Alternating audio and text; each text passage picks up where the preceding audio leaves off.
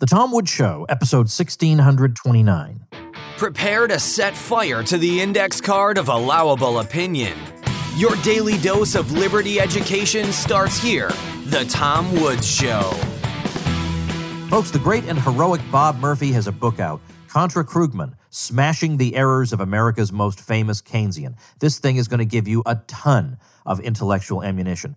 Check it out at ContraKrugmanBook.com com. And I am the narrator of the audiobook version. How about that? You can get that for free through the Audible offer at tomwoodsaudio.com. At any rate, get all the details at contrakrugmanbook.com.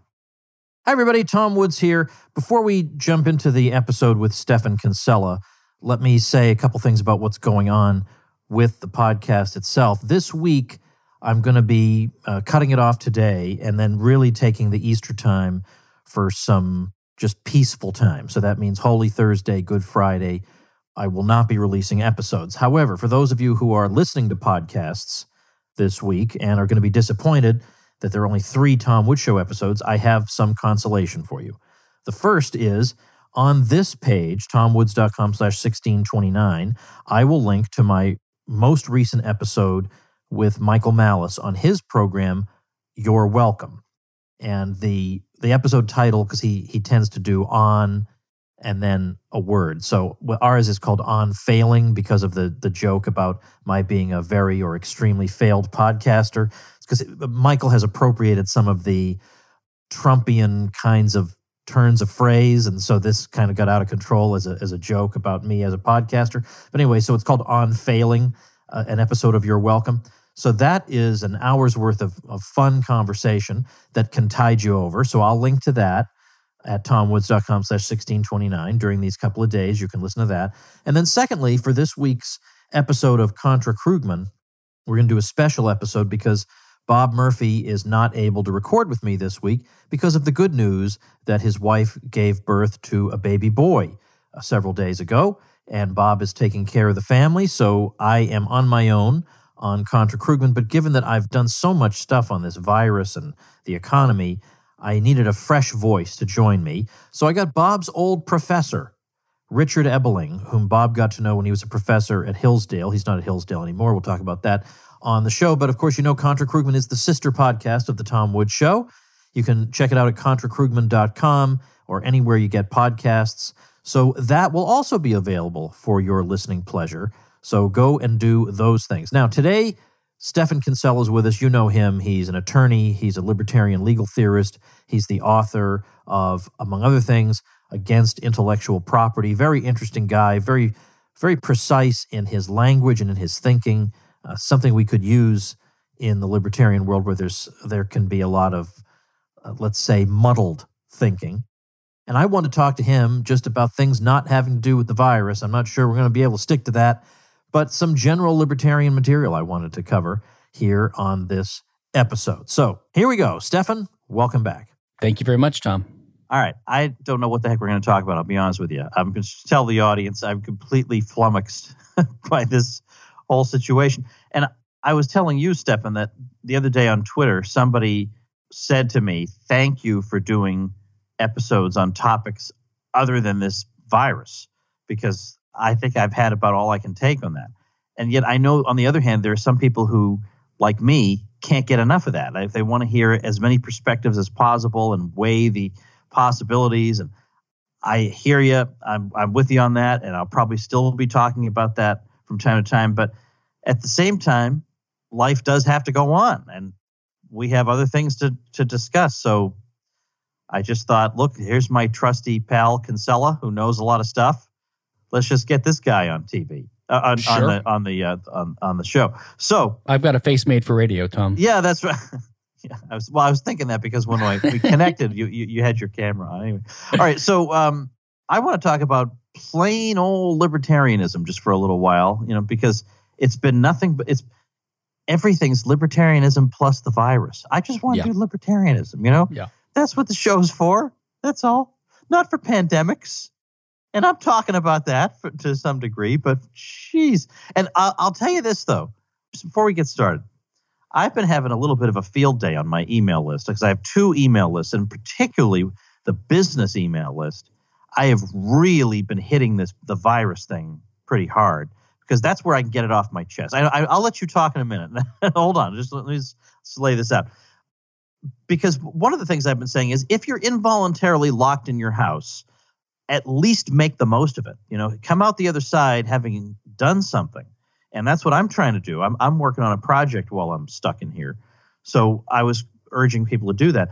And what I found is my open rates on emails have exploded during this thing because every time I have a subject line about the virus, it gets opened up like crazy. I mean, marketers, other marketers would be absolutely, you know, pleading with me. What is my secret if they knew my right. open? But but anyway, the reason I'm getting them is I'm doing headlines like uh, subject lines like here are two headlines you'll you won't read on Drudge or um, I, I had a I had a headline first non-hysterical headline on Drudge. How can you not open that? I mean, what, what's wrong That's a good one. That's you a know? good one. You have to open that because Drudge has taken the line that we're going to cover as many kind of outlying stories as possible, but outlying only in one direction. So finally, the other day they had a, uh, a headline, "Glimmer of Hope in Europe." So we that headline we were allowed to have for about ten hours. We were allowed to have that one. Then they went back to the hysteria. Meanwhile, the head of the CDC just last night, as we're recording this, so when people hear it, it'll be two nights ago, said the actual death rate, or a number of deaths rather, in the U.S. will be, quote, much, much, much lower than these projections. He used the word much three times. That headline is nowhere on Drudge. We are not allowed to have that headline. So I've just been talking about that on my email list, and people are just opening it like crazy. Anyway, I know that neither of us is an expert on any of this, but we both have opinions on everything because that's the nature of of who we are. Can we at least start with your general impressions of the situation we're in? It could be how the state is reacting. It could be anything that you're that's been going through your mind since we've been observing this. Yeah, a few things. I mean, you know, we're personally, for now, to be honest, enjoying it, and if you feel a little bit guilty because we we have three computer workstations in our house. My son is working online for school, high school, just fine. My wife works from home a lot anyway. Um, we're exercising more, we're cooking more. I mean, you know, so far it's not too bad for us, although I know it's bad for lots of people. I'm I'm worried that this could extend for a long time because I just don't know what the point of all this shutdown is because if you don't get this herd immunity or if it doesn't spread, it's going to keep spreading slowly or come back. So I'm worried that eventually we're going to have some kind of hyperinflation or something. But I guess my main thought has been just realizing how fragile our economy really is if it can take this big of a blow when when we have a temporary emergency, which you will have from time to time in societies. And also this idea that we have a constitution that limits the government. I mean, this whole idea of limited government, it, this is so obviously false. The government, when they say there's an emergency, basically all bets are off. And we all kind of know that. And we've seen it before in other wars and episodes in the past, but they can do basically whatever they want. The government is not limited. And um, it shows you all these people that put their trust in government when times are good. I think they're fooling themselves. And then the other thing you and I were talking about is just think how good we really had it on a day to day level a month or two ago. Think, I mean, people, libertarians complain about the the fascist police state we we lived in then, but it was so good compared to the way things are right now. Yeah, if if I could just have that world back. I mean, really. I know, I know. You were happy. You were traveling a lot, yeah. and you know, um, I was traveling a lot and having a great old time. And in fact, it's so funny how quickly the world can change because I had lunch with Gene Epstein in New York, probably on um, March 7th, 2020. I had lunch with him and was talking about trips I was planning um, over the next couple of months. And we were, and it was a question of, you know, there is an elevated risk now. So are you going to cancel the trips? And I felt like, you know, I just want to live my life you know and I, I i realize there's a there's an extra risk here but i want to live my life. And right. and we both and and he absolutely respected that and he, he kind of wanted me to have that view. Even though he's 75 and he's you know obviously in part of the population that would be most vulnerable that was his attitude about his life. That was the decision he wanted to make. And to think now that that was ever going to really be my decision you know, it just shows how different the world is. That I actually thought I would decide whether I'd go on those trips. Well, I don't know if you saw the the Texas Lieutenant Governor Dan Patrick, I think is his name. He he's in, he's about seventy, and he came on and he had this this little uh, speech on a, on a news show, and he said that he's a grandparent and he says he doesn't want to kill his grandchildren's future by killing the economy, basically, just to give himself a little extra safety. He basically said, "Me and most grandparents I know, we would rather take some kind of risk for the sake of leaving a world for our grandchildren. And I think most people think that. And then he got attacked by the left for basically saying we should sacrifice old people for the sake of big Wall Street profits. That was how they spun it. It was incredible. Yeah, I know. I know. No matter if you're just trying to say, look, I think there are a lot of considerations to keep in mind. You care only about your 401k. How can you have a conversation with somebody that stupid? Well, but uh, and the thing is, we will die without a prosperous economy. Society will die. This is life and death too. It's it's not a joke. Yeah. We need production and prosperity and wealth for the human race to, to continue on. And, and not to mention, yes, there are unknowns related to the virus, of course, but there are unknowns to being in this completely unprecedented situation. That's, of course, there are going to be unknowns related to that, and there are all Right. kinds of of of uh, deaths that we might call collateral damage from this. I mean, just the other day, I tweeted out about uh, what's going on in Indiana. They have a 211 hotline number for mental health. They've gone from a thousand calls a day to 25,000 calls a day. Now imagine that just continuing. You know, Mm. maybe that's a curve we ought to flatten. You know, Hey, so do you think some of your listeners are going, wait a minute, Woods, I thought we weren't going to talk about yeah, coronavirus? uh, but you know, it just goes to show what happens on the Tom Wood show sometimes. When I, I always, always use that example of the Beatles TV movie Magical Mystery Tour because th- the idea was that that was going to be unscripted. They were just going to drive around. They figured something interesting would happen and they would just record it. Because I'm sure most of the time they drive around, something interesting does happen. But you know Yeah, the way yeah. the world is. You, you actually get in that thing with your camera and doggone it, interesting things positively refuse to happen.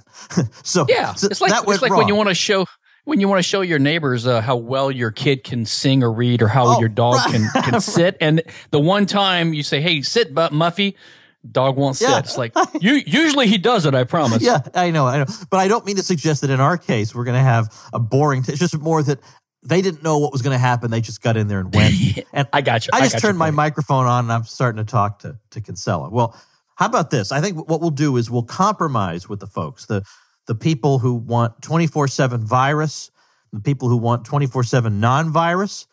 Let's take like the second half of our chat today and just have nothing to say about the virus at all. Okay, I'll ask you Well, I'll tell you what. If, if if one of us gets the virus, then we'll we'll we'll have another talk and talk about that. How about that? exactly. But until we get the virus, let's let's leave it alone. Exa- And you know, the thing is, I, I'll say, okay, we'll say one last thing because one of my um, college friends, in fact, on my Facebook page, my my personal one, I even have a photo in my college photos section of me um, at dinner with this guy uh, back when, when we were much younger, and that's David Lat, who was the who just was uh, discharged a couple days ago after having been on a ventilator. He's two years younger than I am. He's uh, uh, or two and a half maybe. He's he's forty four and uh, he was it was a very celebrated case in New York City because he's the founder of the Above the Law legal blog.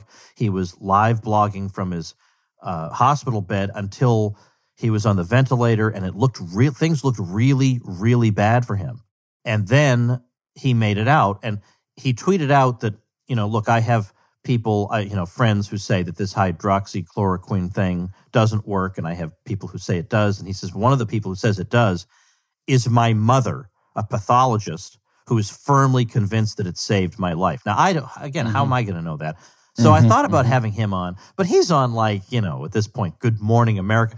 Ain't no way he's got time for the Tom, Tom Woods show. So when you were talking about I don't know. I wouldn't sell yourself short. well, it's I, I bet he would. Uh, But I think bet he would. as right now he's still recovering and he's really slammed. But in terms of you were saying about having the virus, I would be very curious to talk to him uh, about what that was like. But let's instead talk about something totally unrelated. I want to talk about young Stephan Kinsella because because you have written a lot of foundational stuff about libertarianism. You know, like not not just uh, about you know, not stuff like price controls or whatever, but but stuff where you've really gone into areas where we really could use a little bit more work done, and you've done it, and you've done some original stuff. Um, but you must have come from somewhere, and I want to know. You know, I started off as a kind of middle of the road GOP guy because that was as far Mm-hmm. as my father got me, and I'm glad he Mhm. got me at least that far because he got me past at least the worst of the gross errors I might have committed, and then I took it from there. Where did you start? Um, so we're going to do the opposite of the one I interviewed you about how you got into Harvard, how I got into LSU. Just joking. Yeah. that was easy. um, I think I kind of had an interesting confluence of uh, like uh, aptitudes and um, just things that happened to me that led me. So I was basically from Louisiana, from a, a small town, rural area, but always was you know kind of bookish and smart and went to decent schools. Catholic, I was raised Catholic, and um, but at a certain point, I got really interested in philosophy and all that kind of stuff, and mostly because of Rand. Um, so I became really interested in objectivism, and, and then then gradually libertarianism and anarchism. And because I kind of have more of a scholarly type mind, like I'm not just someone who's a, a, a you know an activist type of reader.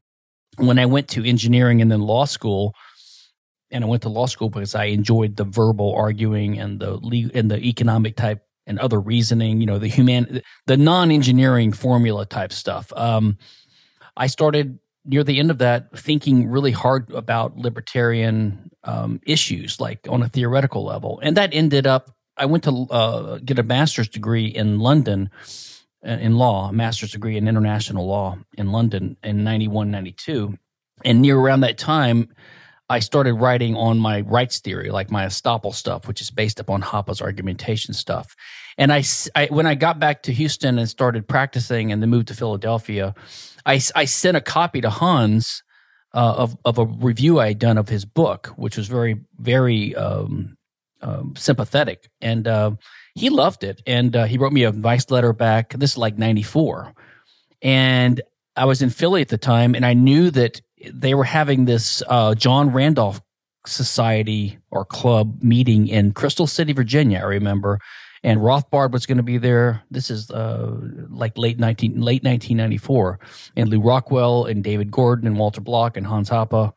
And so I got on a train and went down there, and that's the first time I met all these people. So I met Rothbard and Hoppe, and we Hans and I became instant, really good friends. And um, I had a nice, nice chat with Rothbard, and then he died two months later in January, right of '95. So I, I at least got to meet Murray, which was great for me. He signed my book, Man, Economy, and State, and all that kind of stuff. So um, when Rothbard died, so instantly the editorial duties of the QJAE, the Quarterly Journal of Austrian Economics, or was it the R? I think it was RAE then, um, and the Journal of Libertarian Studies had to be divided up. And so I think Hans got the editorship of the JLS, and Hans and Salerno and one other, I think, did co editing of the RAE.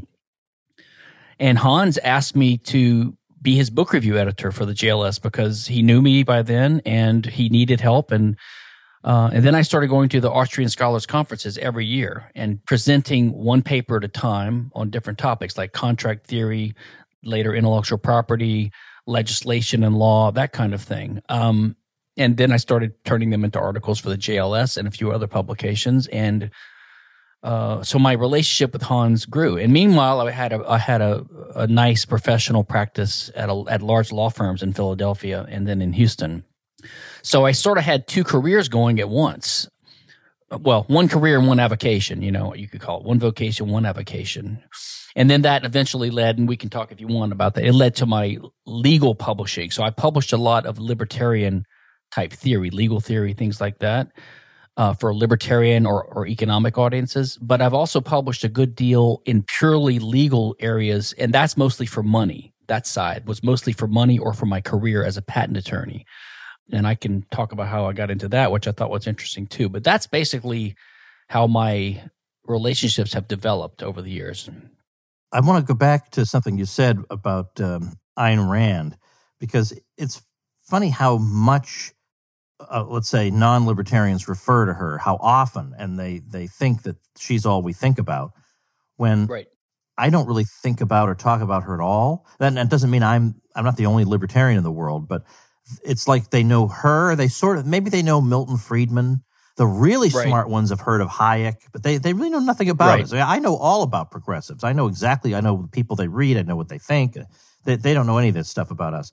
But at the same time, I, I don't want to act like she deserves no credit whatsoever because I very much enjoyed reading her works, both fiction and nonfiction. And as I've said on this podcast before, I think the passage from Atlas Shrugged, it's quite lengthy, about the, the 20th century motor company and how they implemented from each according to his ability to each according to his need is one of the best things on socialism I've ever read.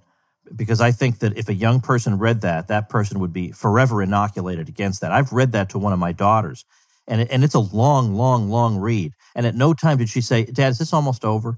She was just right. on the edge of her seat. And so I, I think people should read at least that. I think she's she's really fantastic. What do you think her pros and cons are?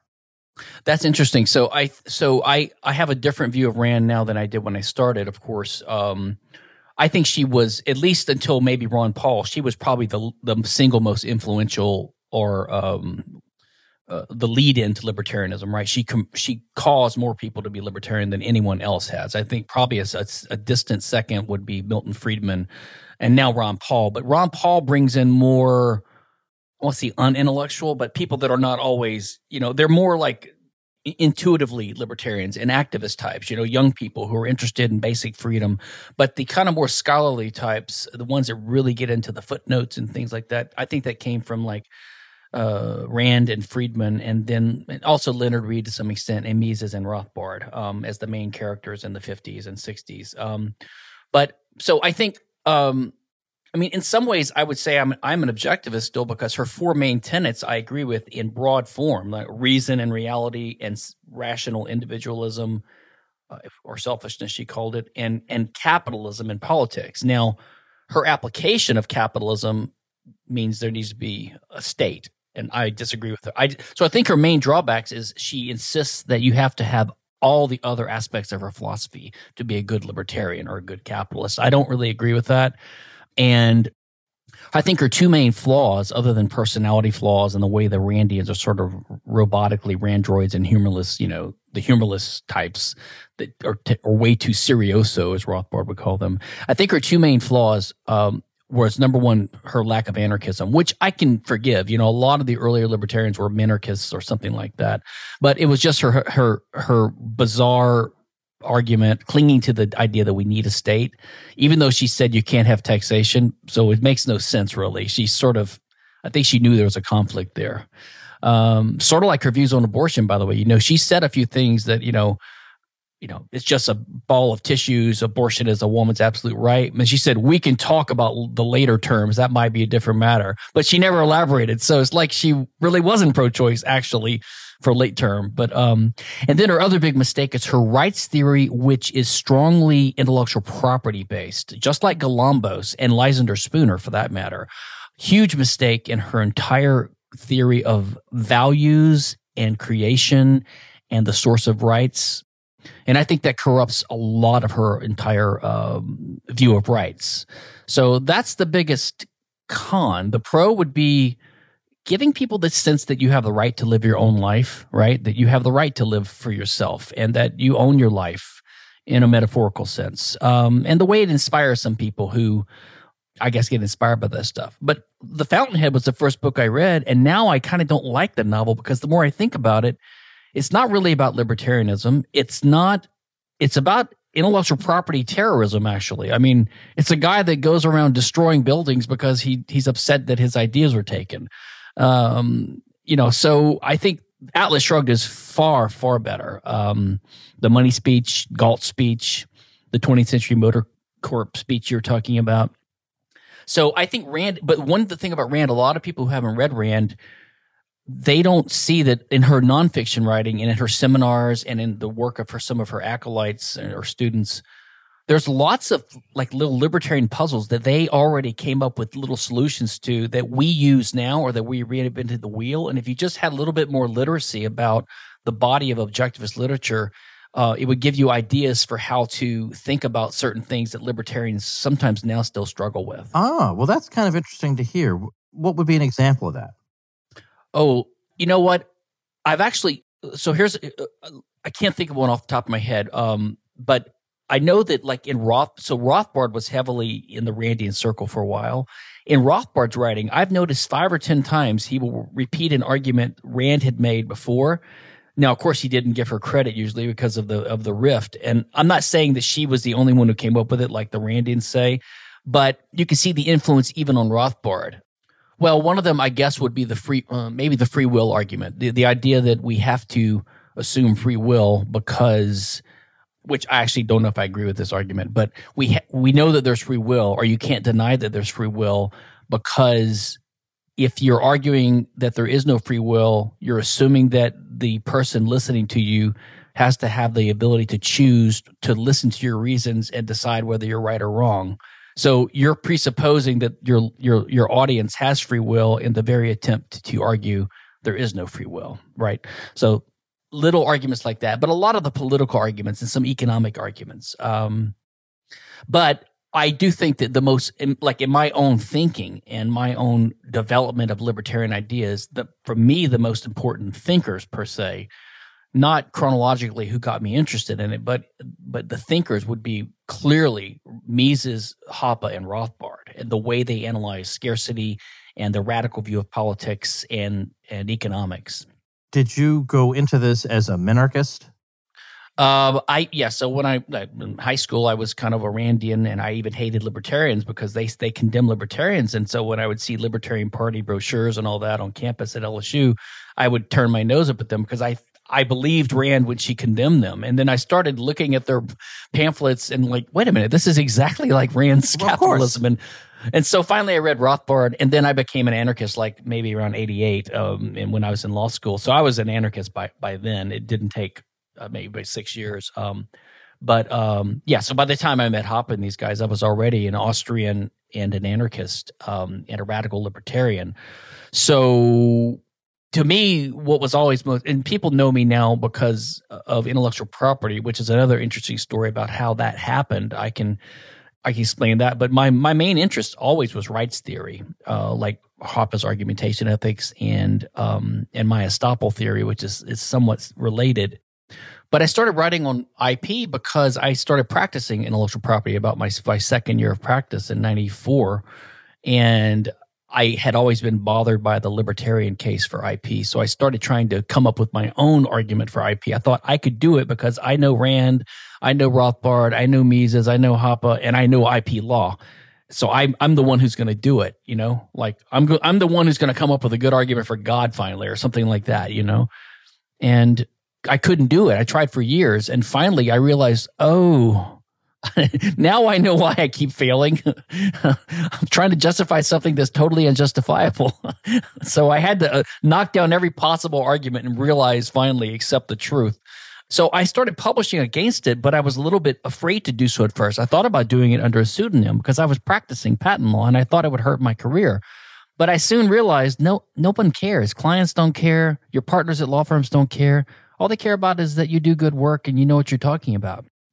In fact, most people I found, if they find that I've written a long treatise condemning patent law or whatever, they want to hire me to be a patent lawyer because they assume I know my stuff. Yeah, no. Kidding. So like, it, I have never had a single negative thing in my career about about it. So uh, I've gradually opened up and just freely, I've just freely become a, an abolitionist, and I say it out loud at bar association meetings to other patent lawyers, and they all just either roll their eyes or they give me a stupid argument or they just change the subject. It's weird. Well, I just I want to point out this is episode 1629.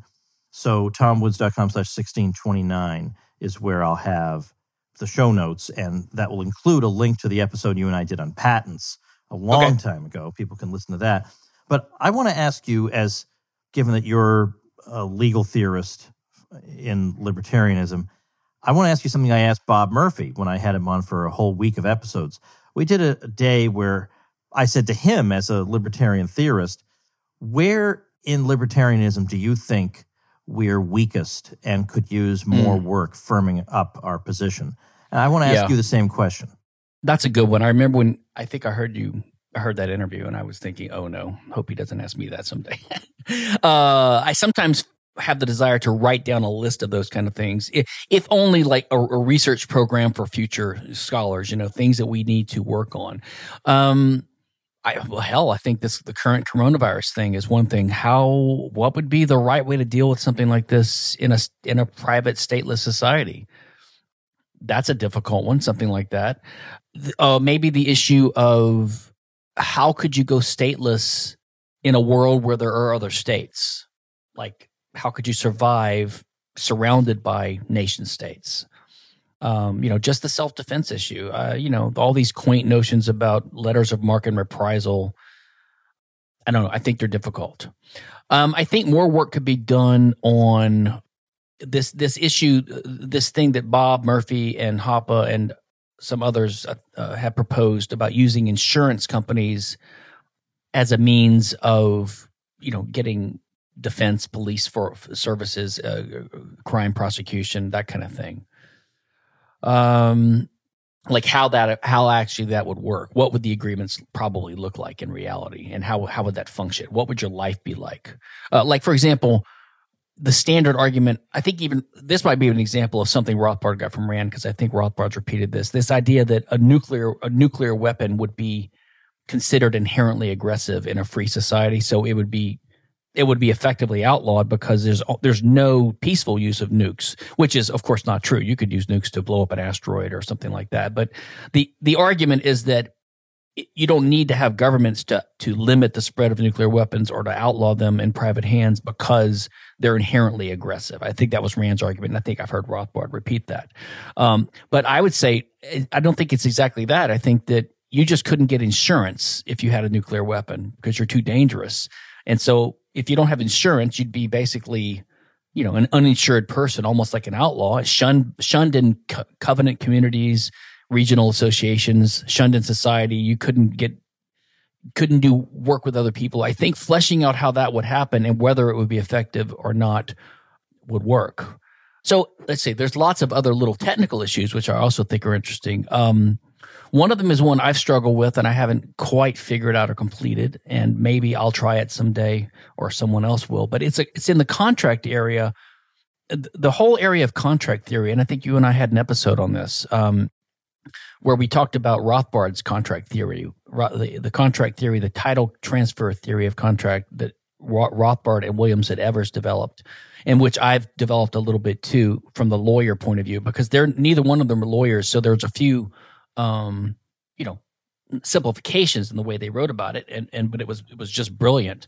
Um, but I've tried to use that basic framework to explain sort of the mechanics of contractual title transfer and issues like abandonment.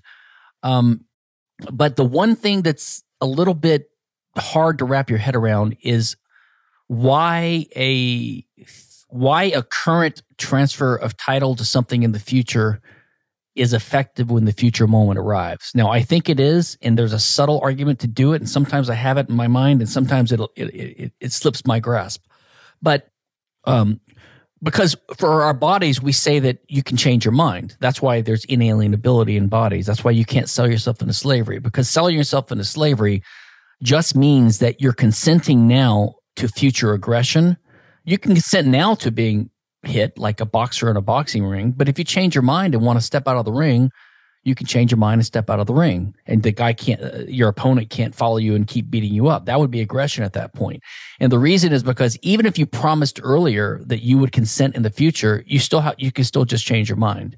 Like if a girl says at the end of the date, I'll let you kiss me. And then she changes her mind, the guy can't kiss her still, right? So you can change your mind. So the question is, why doesn't that kind of logic hold for alienable resources that we own, like like your car or or or you know your your knife that you say, I will give you this in a year or I'll give you this in a day. But what we say is that title transfer that you initiated on day one to be effective on day 10 actually automatically happens on day 10 because you've already transferred title to it. So in that case, we don't say you can change your mind. Now that's my belief, but it's hard to put a solid The only argument really for it is that if you don't allow that, then almost all contracts are impossible because most contracts are future oriented and have a condition in them. And if you don't allow ch- title to be transferred in the future, then there's just no way to have a sophisticated contractual system.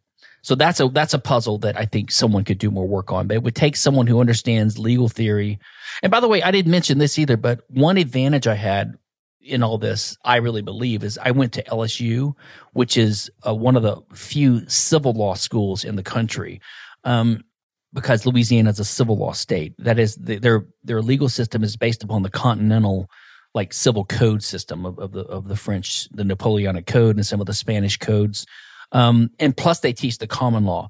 And although the common law is uh, superior in many, if not most ways, substantively to the civil law, analytically, the civil law has many advantages. And understanding both perspectives, and especially the civil perspective, I think helped me understand some of the legal issues that you have to grapple with in libertarianism if you're doing libertarian legal theory.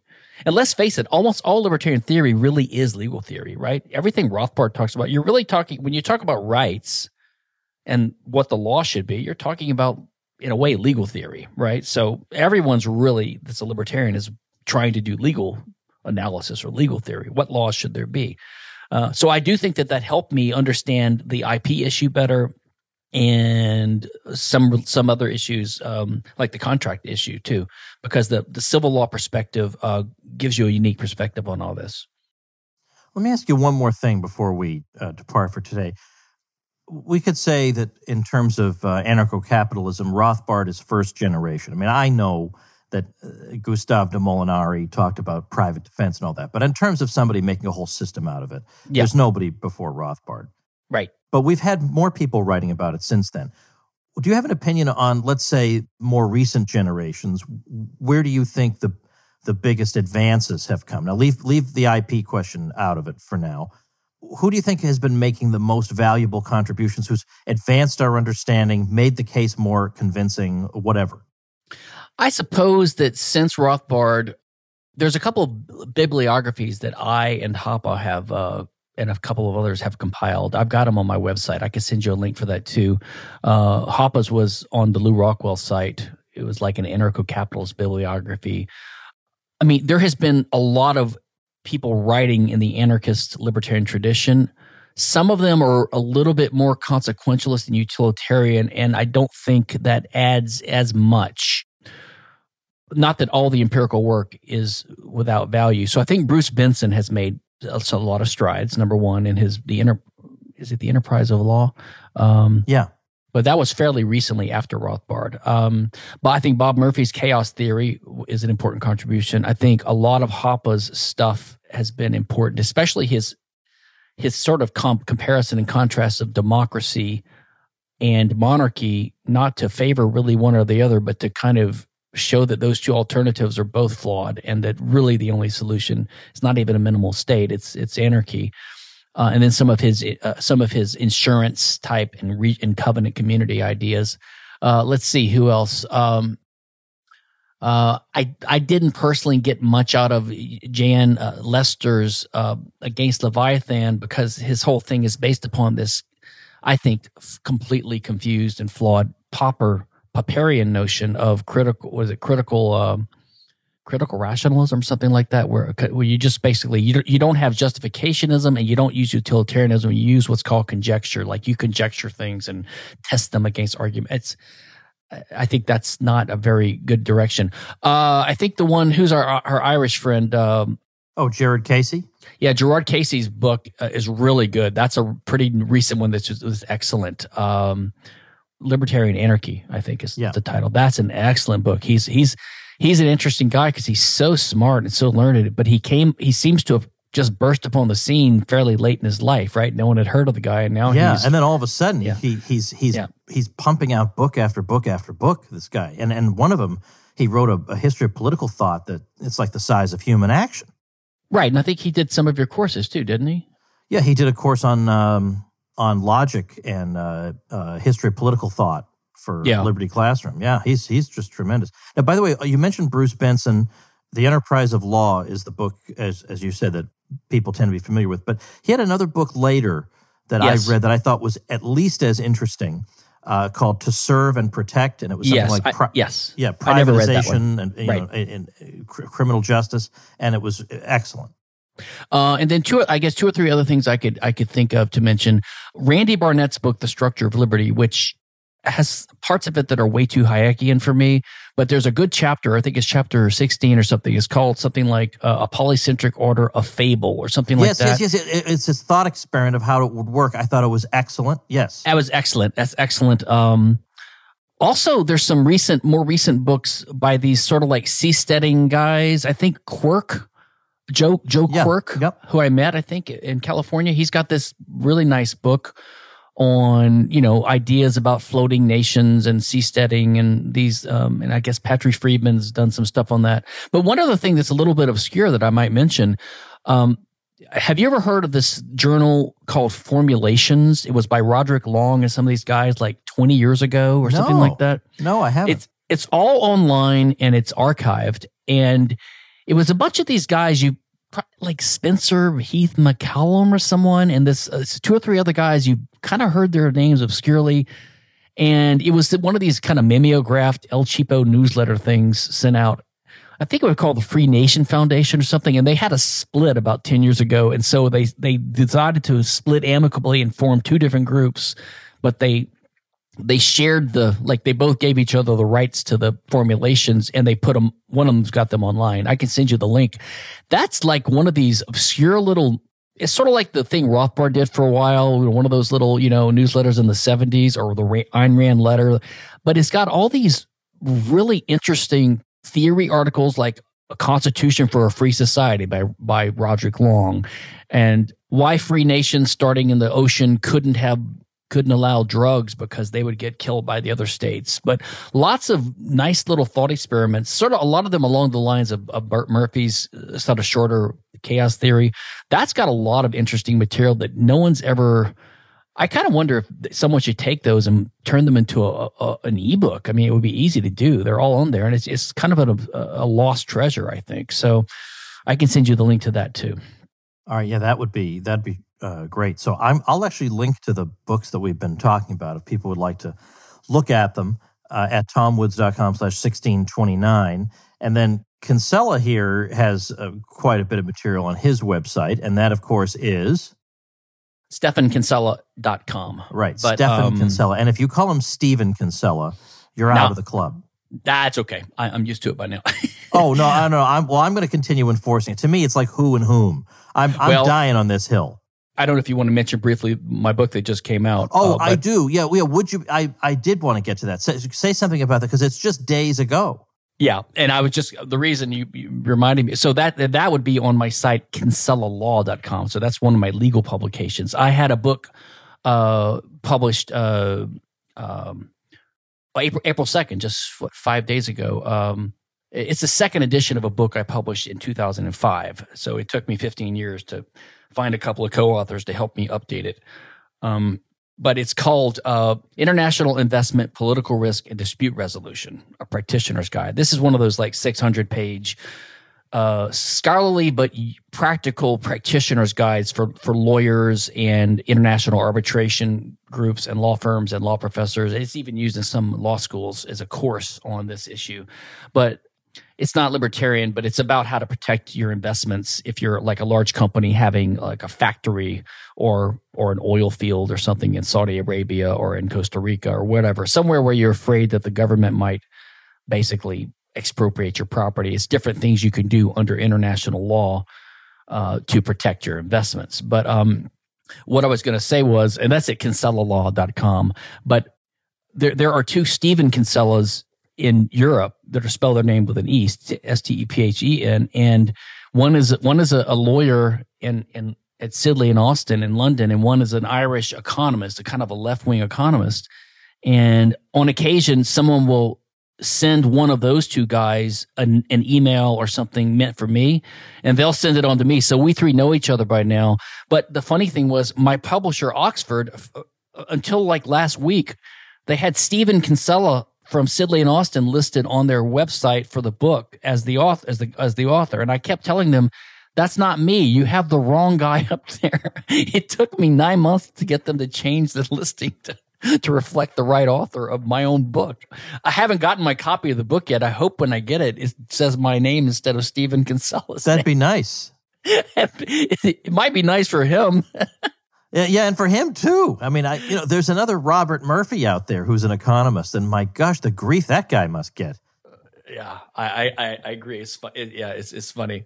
Um, so that's all I'll say. But I was I'm proud of this book. It's it's nice. It'll probably be another 15 years before we update it again. But it's it's this going to be the book on this on this area. Um, so uh, yeah, that was that was good to work with Oxford and uh, yeah, that's wonderful. Yeah, congratulations on that. I was very glad to hear about that. So we'll have a bunch of stuff up tomwoods.com slash 1629 and uh, thanks for at least i would say 60% of the episode and the rest was all my fault keeping our minds off the damn virus thanks stephan thanks tom okay finally one thing before we wrap up for today i do i actually want to correct something i said I think when I was with Dave Smith and I ran that as a as an episode of my show, I said that there's sure to be some significant price inflation as a result of what they're doing. I'm actually I, I thought that through, and when we did a Liberty Classroom Q and A with Jeff Herbener within the past week, as I was thinking it through out loud, I realized with a mistake there, because yeah, they're sending out checks to everybody, but if everybody gets a twelve hundred dollar check when they used to earn five thousand dollars, that's not going to cause a problem. The problem would come from what the Fed is doing, but what the Fed is doing, if it winds up affecting the economy at all, it's going to go into the financial markets. And it's probably not going to have that much of an effect on consumer prices. That's that would be my thinking. So I think I, I spoke too soon and, and I was uh, careless in working that out in my head. So th- this is where I stand right now. We can talk about this in the future, but I could not enjoy my Easter without getting that off my chest. All right, so check out tomwoods.com slash 1629. You'll find the link to my episode with Michael Malice. That'll keep you, uh, I hope, happy until the Tom Woods Show returns next week. Thanks for listening. Become a smarter libertarian in just 30 minutes a day. Visit tomwoods.com to subscribe to the show for free, and we'll see you next time. Like the sound of The Tom Woods Show? My audio production is provided by Podsworth Media. Check them out at podsworth.com.